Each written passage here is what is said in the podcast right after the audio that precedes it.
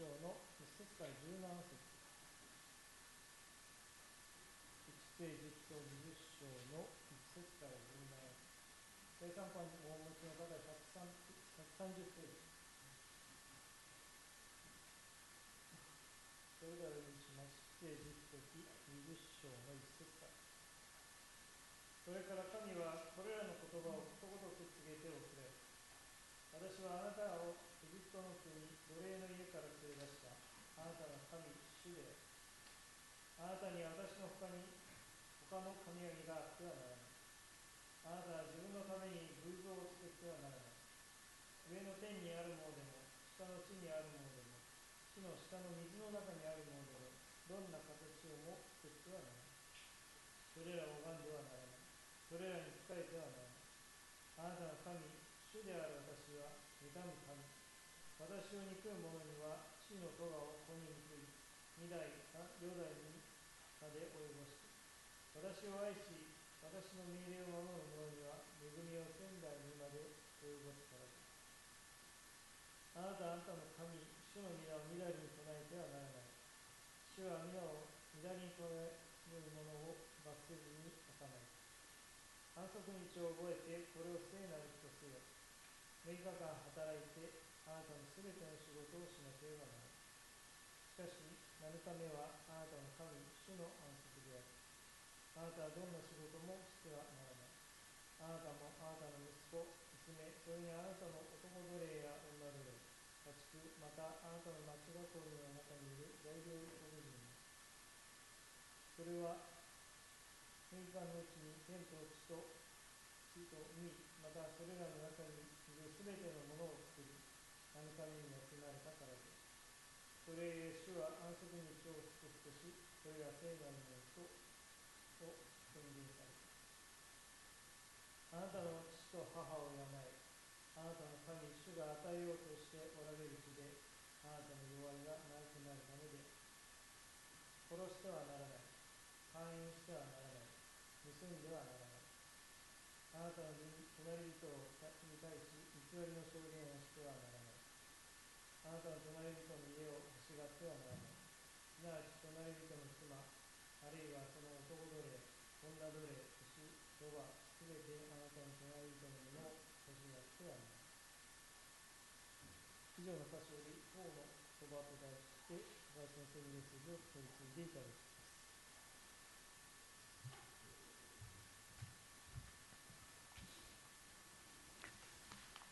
今日はあ聖書のですね中心中の中心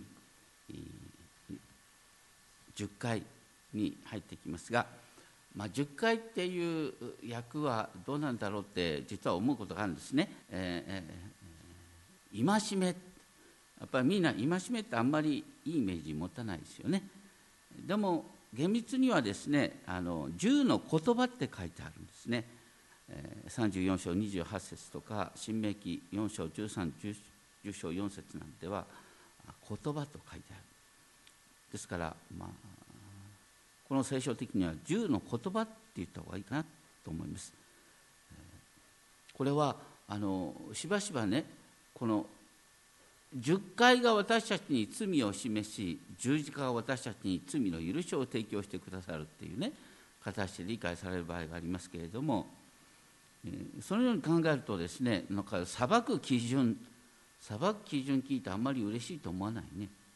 でもここに書いてあるのは裁く基準という以前にですね私たちがこの世界でどのようにしたら本当に幸せに生きることができるかっていうことのですね神様からの知恵が語られているってことです。それとともにここに書いてあることは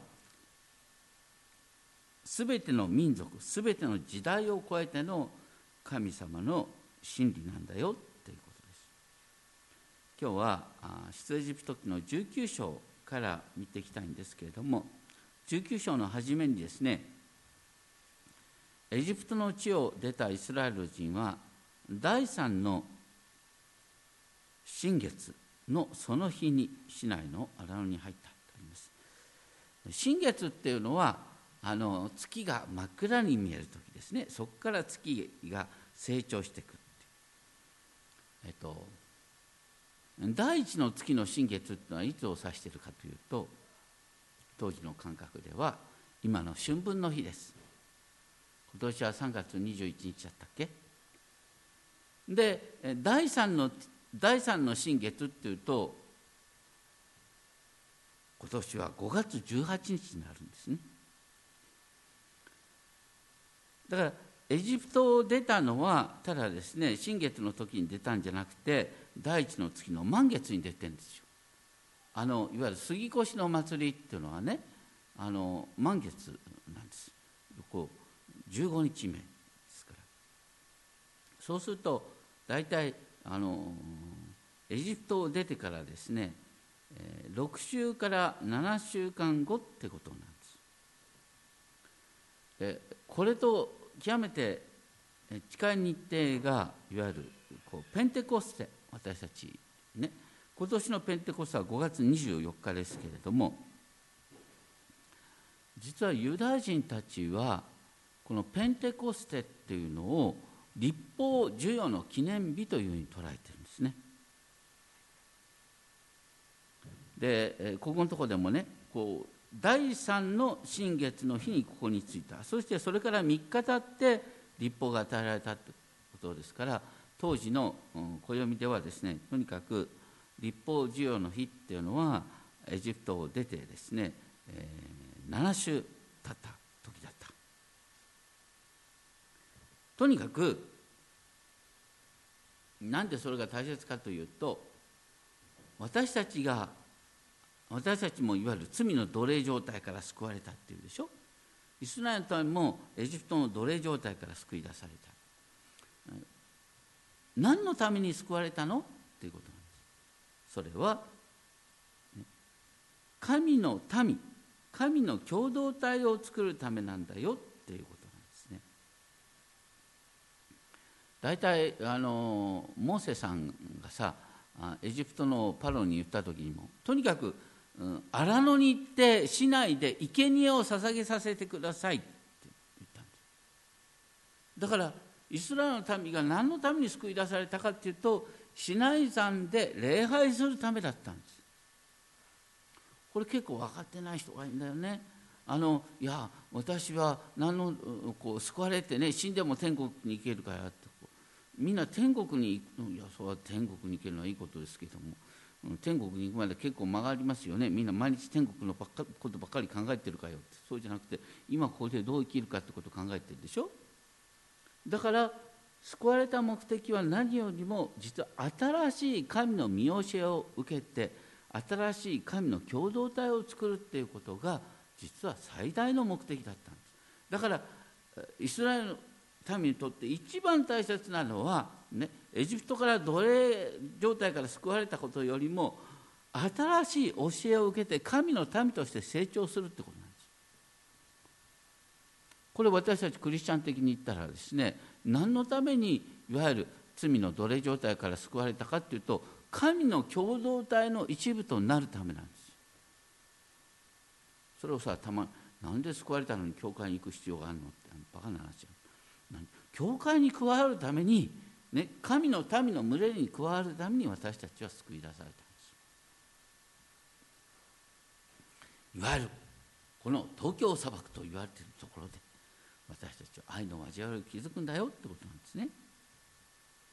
そして19章4節で「あなた方は見た」っていう神様の宮座から始まって何かというと「あなた方をわしの翼に乗せ」神様がイスラエルの民を救い出してくださったのはイスラエルのために特別あの救い出される理由があったからっていうんじゃなくて神様がたまたまイスラエルを選んでそしてイスラエルを通して神がご自身のことを表そうとしたってことなんです。だから立法が与えられた目的は19章の5節。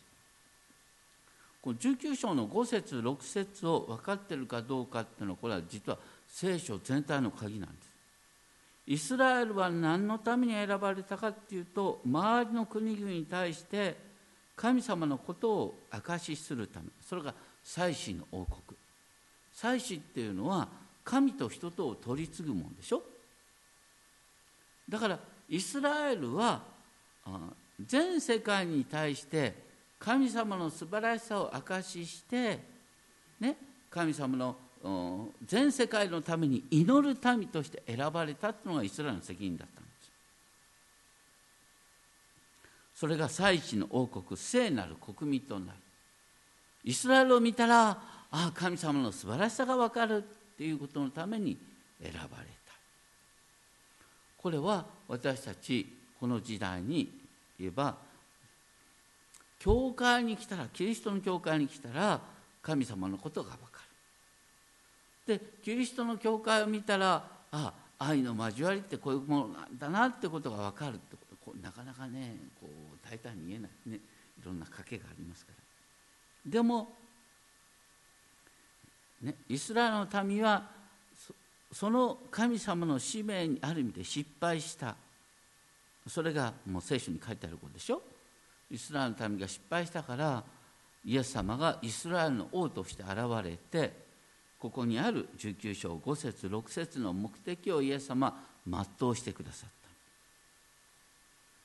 そして今私たちにはね、え、このここにね暗唱聖句今年の暗唱聖句って出てるんですね。これはこの御言葉はあのペテロの手紙。なんですけれどもペテロの手紙第1の2章9節の言葉ですけれどもこのペテロの手紙第1の2章9節の言葉はこの出エジプト記の19章の6節の焼き直しなんです。あなた方は選ばれた種族王である祭司聖なる国民神の所有とされた民です。それはあなた方を闇の中からご自分の驚くべき光の中に招いてくださった方の素晴らしい見業をあなた方が述べ伝えるため。述べ伝えるってもう役なんか宣伝ばっかりしなきゃっていうイメージがあるんですがそうじゃないんです。あなた方はもうそのままで王である際聖なる国民なんだ。世界のために祈るように召されているんだ。そしてそのことをただその通り分かっちゃったらいいよ。あるがままで分かっちゃったらいいよってことなんです。とにかくここを見ると私たちこそ新しいイスラエルキリストの教会こそということになるんですね。そしてその上で神様はですねこの新しい民に対して、え、見教えを与えてくださる。ただその前にですね神がまずこの地に降りてくるというのはシナイ山に降りてくる。それから3日目のための用意をしなさいということで19章の10節から15節にある。求められたことはですね神様が近神様と近づきすぎるととんでもないことになるよ。それから神様が来る備えとして自分たちの着物を洗いなさいそして19章16節ですね。神が降りてくるっていうことはどういう情景か。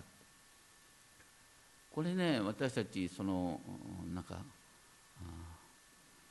新約イエス様を知ることによってあまりもね神様があまりも身近になりすぎちゃって気をつけたらいいんですね。でも本来神はこういう方なんだっていうことがここに出てくる。神がシナイ山に降りてくるっていう状況はほら山の上に雷と稲妻と密雲があり角笛の音が非常に高く鳴り響き主が火の中にあって山の上に降りてこられた。角笛の音っていうのは何かっていうとこうどういう音か、まあ、とにかくぼーっとした一つの音なんですけれどもそれが来るとうこれからすごいことが始まるっていうね。すごいことが言われるすごいことが始まるっていうこう警告の音なんです。そして神が降りてくると火の中に山の上に降りてきたそのために山全体がですね鉄を精錬する溶鉱炉。皆さん溶鉱炉見たことがある？もう鉄を精錬する溶鉱炉すごいですよ。もう震える熱い恐ろしい。山全体が溶鉱炉のようになって煙が円錐状に勢いよく立ち上って前段が激しく震えた。それが神がシナイ山に降りてきたっていうことだった。と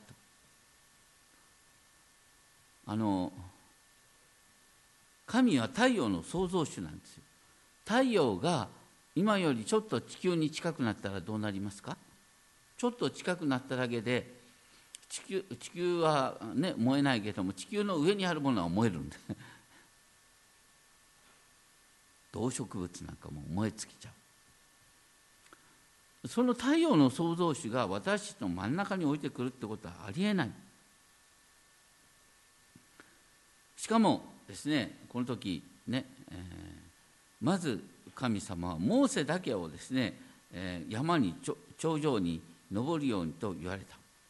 シナイ山はどのぐらいの高さかと2250メートルあるってんです。大変だよね。2200メートルの山をさ登ったり降りたりこうするんだよモーセは。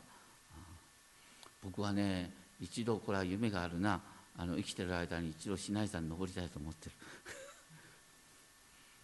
ね。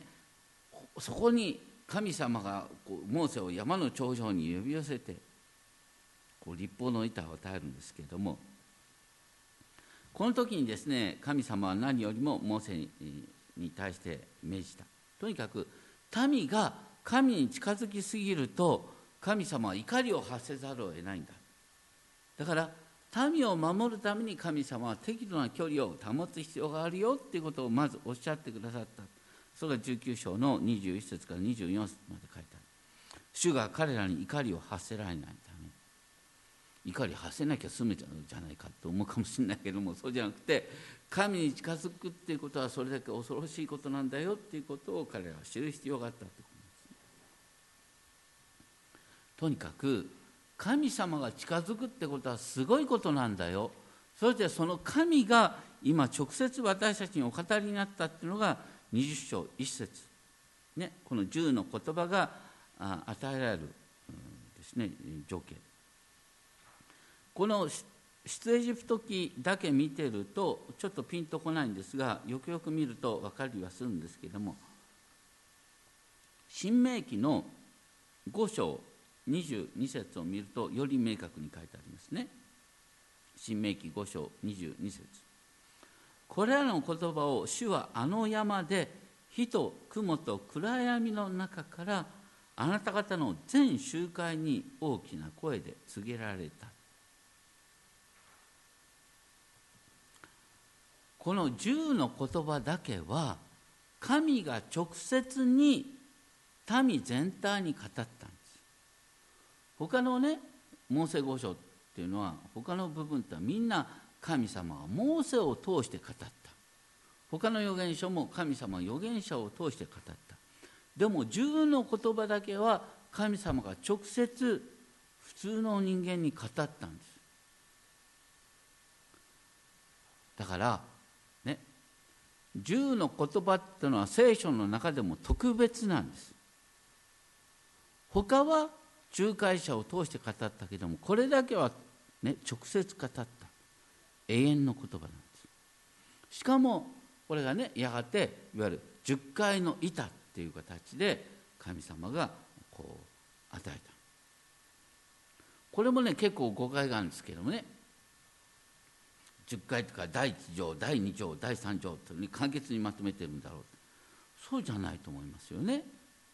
だから10回の板に書いてあるのは20章のですねあの2節からですね17節の言葉がそのまま書いてあるんですよ。簡略化すると危ないっていうことなんで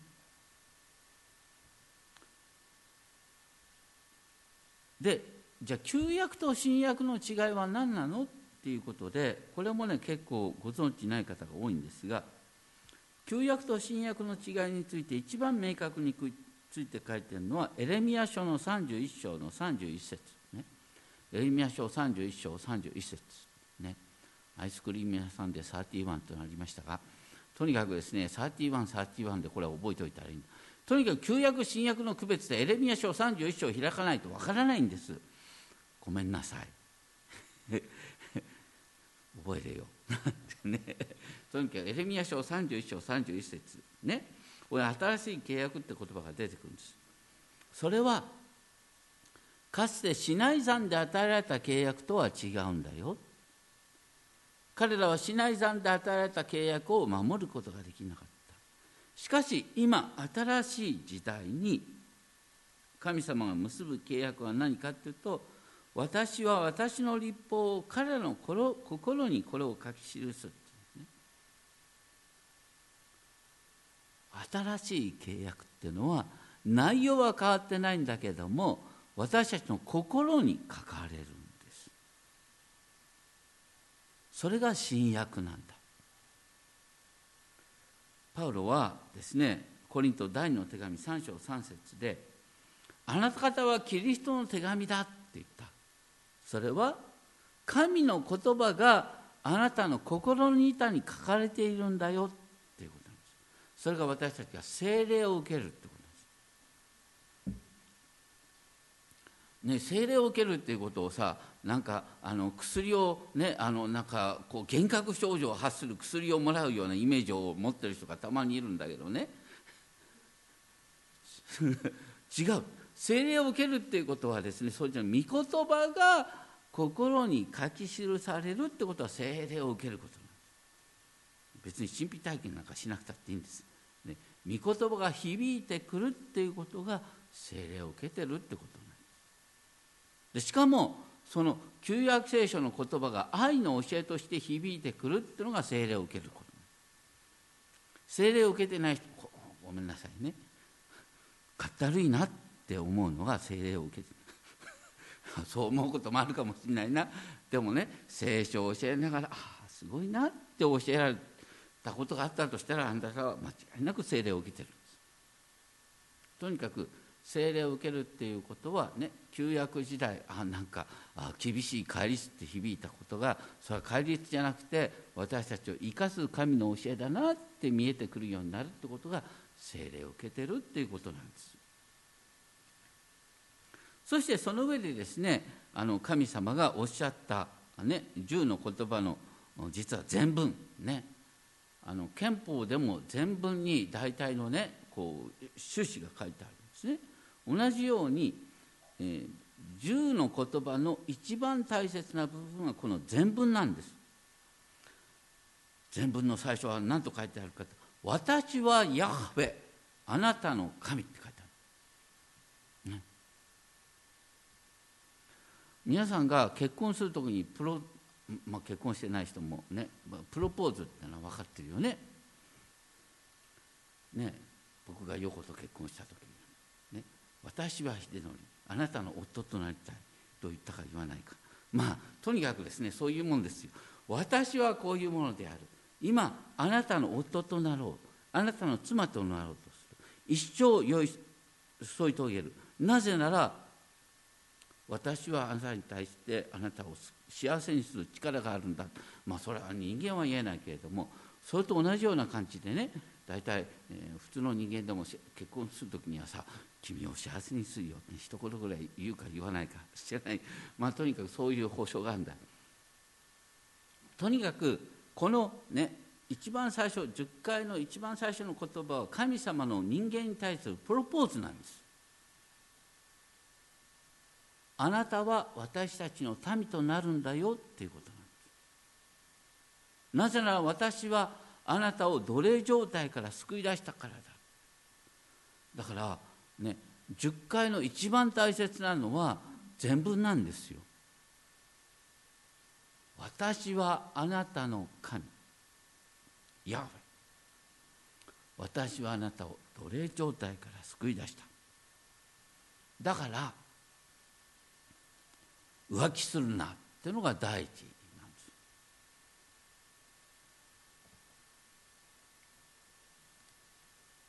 あなたには他の神々があってはならない。このあなたにはっていうのはとっても大切なんです。別にねあなたの隣の家だとかあなたの家族がですね偶像を拝んでようとそれはいいんですよ。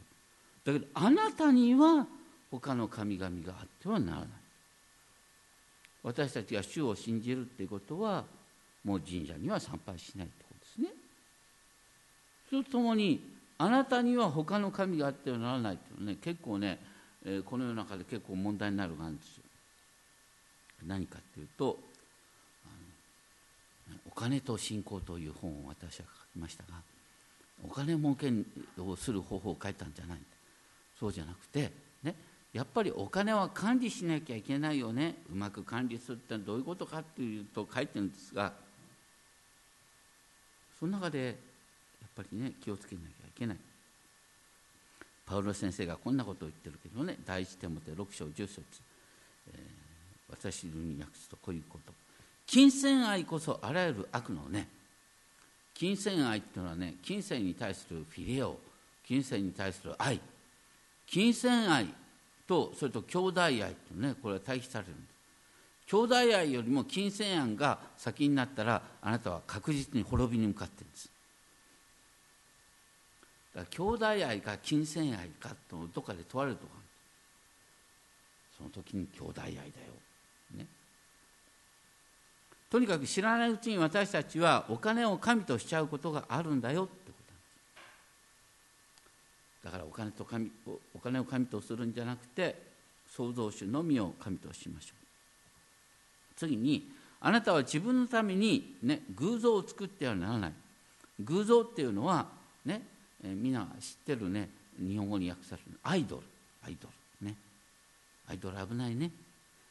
それからあですねこうイメージとも訳される。これは作られたイメージ。カーブイメージ。でイスラエルがね一番作ったイメージは何かというと金の格子ね。金の格子っていうのは豊かさの象徴なんだよ。牛っていうのはたくさん子供。とにかく神様イコール私たちを豊かにしてくれるものっていうイメージを彼らは作ったそれが神様の怒りにでそこのところで神様はねそれらをね作ってはならない拝んではならない仕えてはならないと言って私はヤーベあなたの神。私は妬む神。妬む神っていう言葉はとっても大切な言葉です。神様は妬むってことはどういうことかっていうとね夫婦関係と同じです。浮気するとパートナーが怒るんですよ。同じように神様はあなたが浮気をする。勝手な神様のイメージをつけてそれを神様に押し付けると神様は怒られるんです。夫婦関係は大抵どうしてダメになるかっていうとね自分の勝手なイメージを相手に押し付けるんです。あなたはこうあるべきだ。現実のあなたはこれと違う。何を言ってんだよと。分かってて結婚してんじゃないかと。同じように神様に対して勝手なイメージをつける人が結構いるんですよ。これが偶像礼拝。よく言われる。愛神が愛なら地獄は空になるはずだ。それはあなたは神を拝みようとしてるんじゃなくて愛をねあなたの愛のイメージを神様に押し付けようとしてるんです。私たちは神を通して愛をするんであって愛を通して神を知ってはいけない。それからねそこのとこでこう厳しいことが書いてあるんですね。私を憎む者にはだからね神様のジェラシーを妬みをですね買うような行いをする者には死の咎を子に報い3代4代まで及ぼす、ね、嫌なことが書いてあるよね、まあ、親の因果が子に報いっていうのは日本語に直すとそういう感じかなと思いますがこれはね残念ながら現実としてあるんですよ。やっぱりね親がねどうしようもない生き方をしてると大抵子供に影響します。だから親の生き方が子供に影響を与えるというのは現実なんですよ。大体どの辺りまで影響するかって孫の代まで影響するんですよ。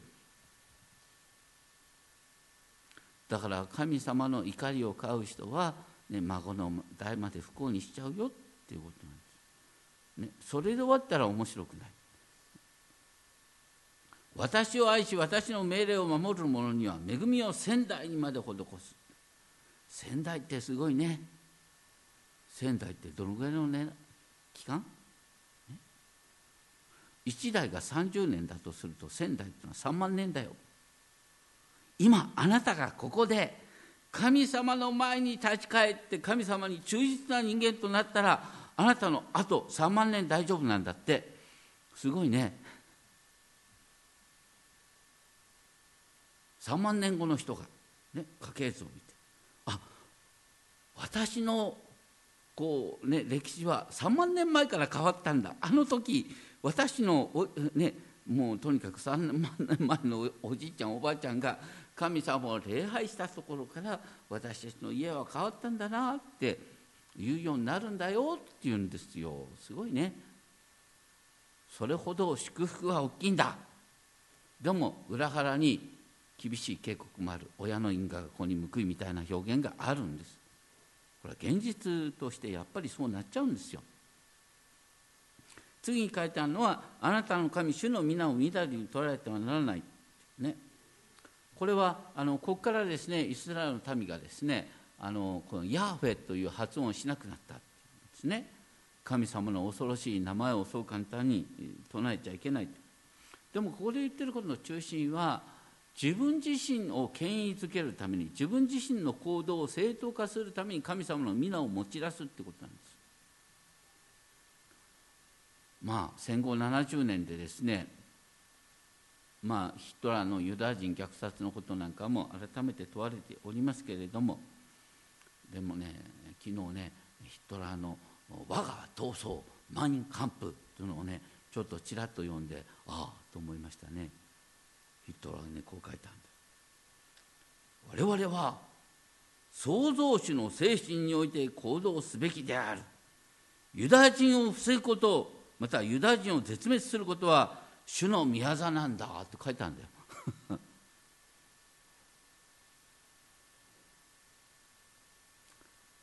ヒットラーさんは無神論者ではなかったんです。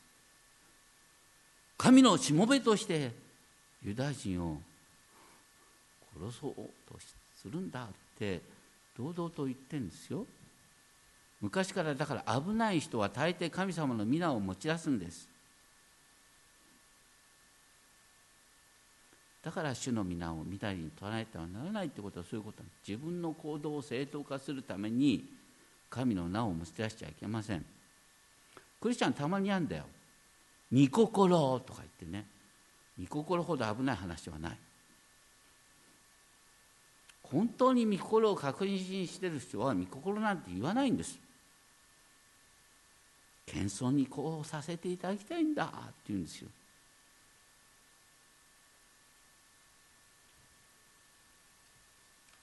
そしてその上でですね神様の教えの中心安息日を覚えてこれを聖なる日とせよ。これはねすごい画期的なんですよ。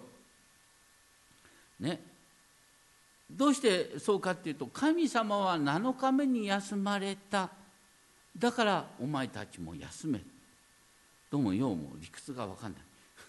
神様が休んだからお前たちも休め。っていうふうにちゃんと書いてあるね。私たちは神の形に創造された。神の形に創造された。神様は休息を大切にされる方。だからお前たちも休息を大切にせよっていうふうに書いたんですね。これは人間のこう価値人間の測り方を変える決定的なこの教えなんです。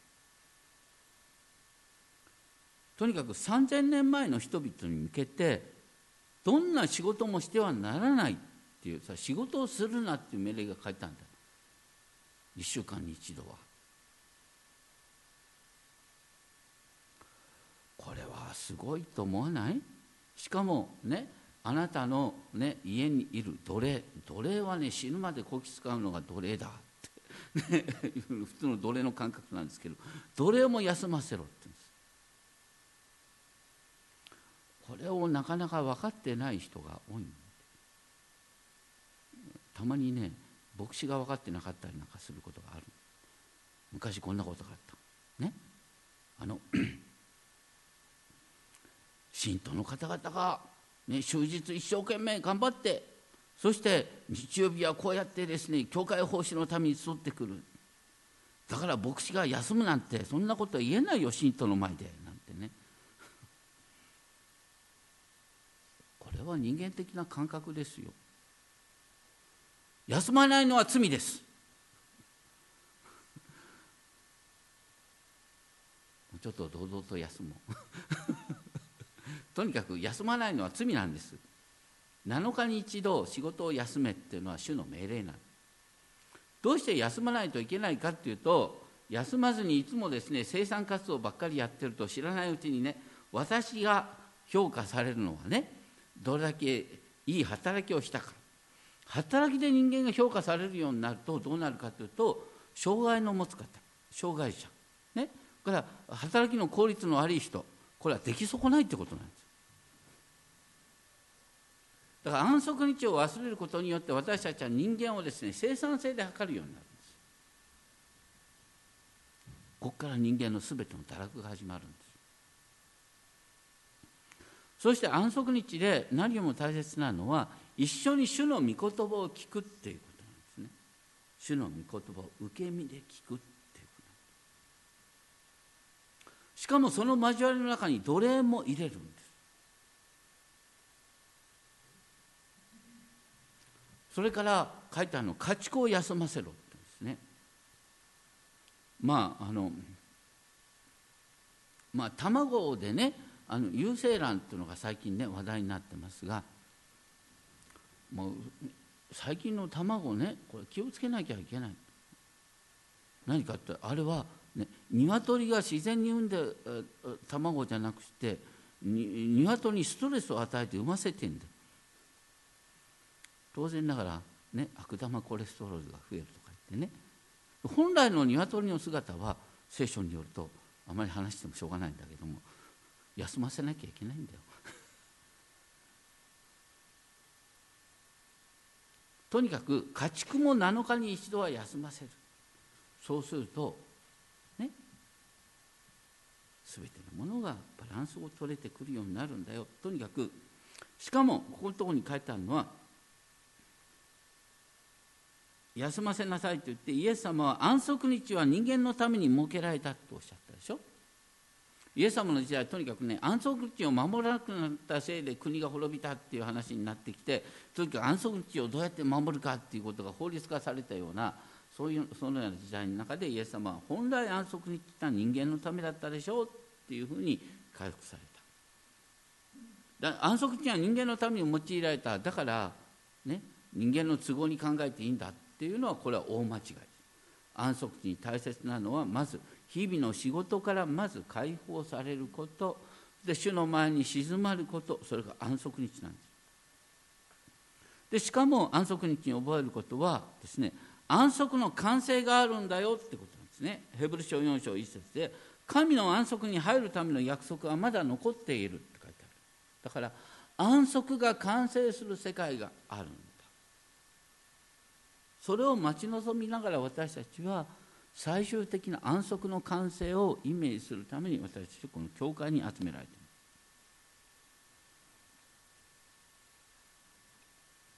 そして次にですねあなたの父と母を敬えこれはね、エペソ書では第一の戒めと書いてあるんですね。実は父母を敬えっていうのはいわゆる目に見える立法としては最も大切な戒めなんです。それはここではねあなたが与えられている地で、ね、弱いが長くなるためって書いてありますけれどもこの並行記事の新明記ではですね与える地で弱いが長くなるためと同時にそうしたら幸せになるって書いてあるんですね。でそのことをエペソ書6章3節ではね、えー、こう幸せになるために、えー、親を敬わなければいけないまあ反対に言うとですね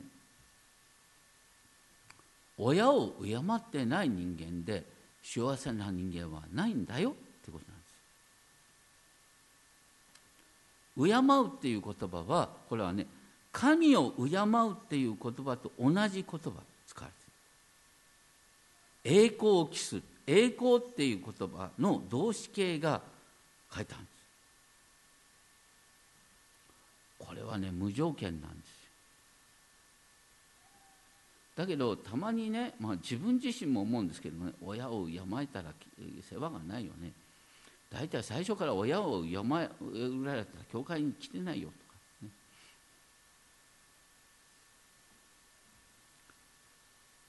だけど敬えっていうのはこれ絶対命令なんですよ。どうしてなんかなってちょっと考えてみるんですけれども皆さん自分自身を見たらなんか知らないうちに親に似てるなって思うことありません？やっぱりどっかで親に似てんだよ。だから親をね敬ってない人は自分自身を大切に思うことができません。親を大切に思うということと自分を神の形に創造された最高傑作と思うことは同じことなんです。だから親を敬ってない人は健全な自尊心を持つことができないんです。親を先行せずに幸せになれる人はいないんです。だからね親子関係で辛いなって思う人それは本当に一番の大切な祈祷課題は何かというと親を尊敬できるようになる親の素晴らしさが見えるようになるってこれは最大の祈祷課題であるべきです。親を尊敬できるようになったら幸せになれる。反対に言うと親を本当に尊敬できない人は絶対に幸せになれない。ごめんなさい。祈れ。っていう話ですよ。最大の祈祷課題です。そして次はですねあとは時間の関係で流しますが殺してはならない勧誘してはならない盗んではならない偽りに証言をしてはならない。これらねあの読み方がね結構間違ってる人がいいんだよね。なんか自分の罪を指摘するっていうよりはこれはねいわゆるあのこの教えは全ての人に語られたってことでしょ？全ての人に語られたってことはね社会的弱者を守る教えなんです。昔も今も権力者はね人々の権利を束縛できるって考えるんですよ。国のため。国のために税金を取ってもいい。国のために自由を制限してもいい。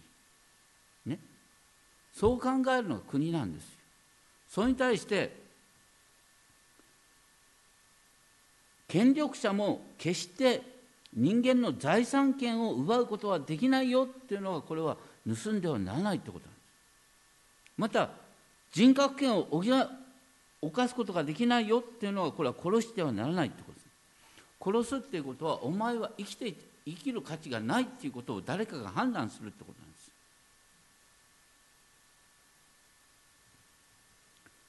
それからですね現代的に言うと勧誘してはならないと今一番ねあのアメリカのとかヨーロッパに行ってホットなことは何かというと同性婚ということがある。んですこれはね私たち知らないうちにねこうサタンの思うつぼになっちゃってるんですよ。同性婚のことをいわゆるホモの問題を言う時に人権の問題になっちゃってるんですあ人権の問題なんですか？そうじゃないんです。聖書が言うまたどの文化でも結婚っていうのは結婚の定義って何なんですか？結婚の定義っていうのは男性と女性が一つ家に暮らすようになる。そしてね多くの場合は子供が生まれる。この構造がこれが結婚なんですよ。同性同士が住むっていうのは同居なんですよ。同居権の話。同居権って言えばいいのに結婚権って言うんですよ。それによって何が崩れるかっていうと結婚のイメージを覆すんです。結婚のあるべき姿、ね、男と女が一緒になってそしてその愛の交わりの中から子供が生まれる。子孫が増えていく。その考え方がねそれは本当に神様が与えてくださった素晴らしいですね。こう聖なるものを権利になっちゃった。私はこういう傾向がありますからこういう傾向を認めましょうって話。同じように殺してはならないが権利になっちゃった。お母さんが自分のお腹に宿った胎児を殺す権利。堕胎の権利。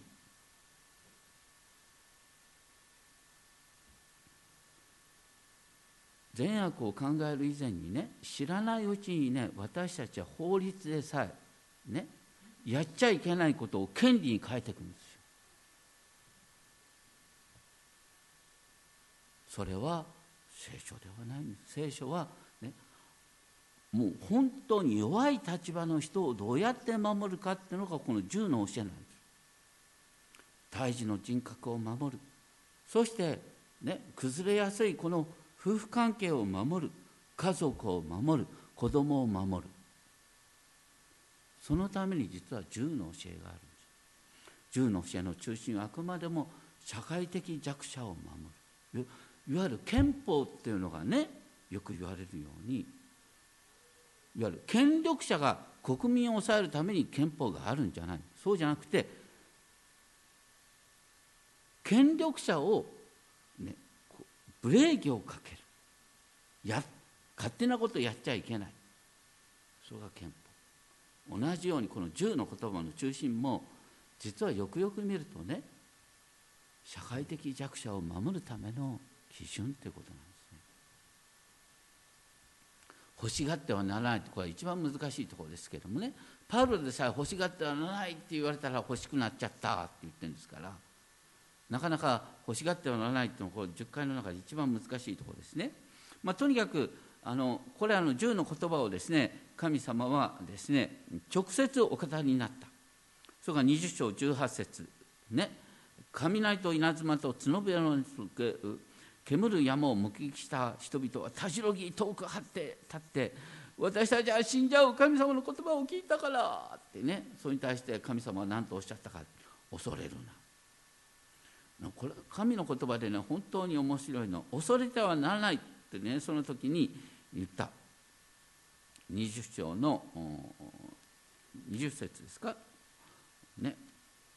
で恐れてはいけませんと言って次に言ったのはあなた方が神を恐れるためにこのように神様は表してくださったんだ。よで恐れてはいけないと言いながらお前たちを恐れさせるためにこうしたって言ってるんですね。恐れるっていう言葉はだから難しいんです。だからね言ってることはね神の御言葉を聞くことを恐れる必要はないよ。でも神を恐れるっていうことを知らないとあなた方はね知らないうちに神の言葉をないがしろにしちゃうよ。神の言葉を恐れる必要があるんだよ。でも聞くことを恐れる必要がないよ私たちで恐れるって言葉をね言うとこの世の災いを恐れる必要はありません。恐れるな。だけど創造主を恐れるっていうことを忘れたらあなたは自分で自分をダメにしちゃうよ創造主を恐れることを学ぶ人はこの世の災いだとか人の目なんかを恐れる必要がなくなってくるよっていう言葉で恐れるな。また恐れよって言葉が出てくる、ね、これもここのとこで恐れるなって言いながら恐れよって言ってるのね。面白いなと思います。とにかくですねこの10の言葉のですねいわゆる安息日の教えまでをまとめると心を尽くし精神を尽くし力を尽くしてあなたの神主を愛しなさいというのが、ね、10の言葉の前半部分です。後半部分のまとまりは何かというとですねあなたの隣人をあなた自身のように愛せよ。これが後半の部分決して自分の力を誇ってですね人をですね虐げるようなことをやっちゃいけない。それぞれが本当に生きてる価値がある存在なんだよっていうふうに見なさいだから神への愛と隣人愛っていうのがこう10の言葉の中に現れてるんです。で神への愛と臨時愛が交差するのが安息日です。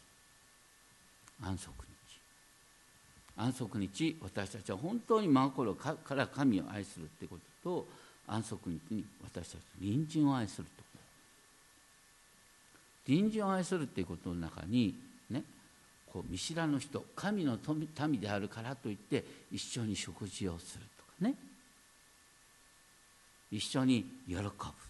一緒にゲームをするでもいいんですよ。安息日に神への愛と隣人愛が現れるんです。今日よかったねこうやって礼拝に来られて。あなたは今日10の言葉の中心を生きていますだから来れなかった人を裁くんじゃなくてああの人は本当にもったいないものを失っちゃったよな次の日曜日一緒にこうやって安息に集えるといいなっていうふうに考えてほしいと思います。お祈りをしましょう。天のお父様あなたは私たちに十の言葉をお与えくださいました。それは私たちを幸せにするための教え。神の民の共同体を作るための教えでした。どうか本当にいつでもどこでも十の言葉を心から味わうことができるように私たちを幸せにするための十の言葉を心より感謝します。尊き主イエス・キリストの名によってお願いします。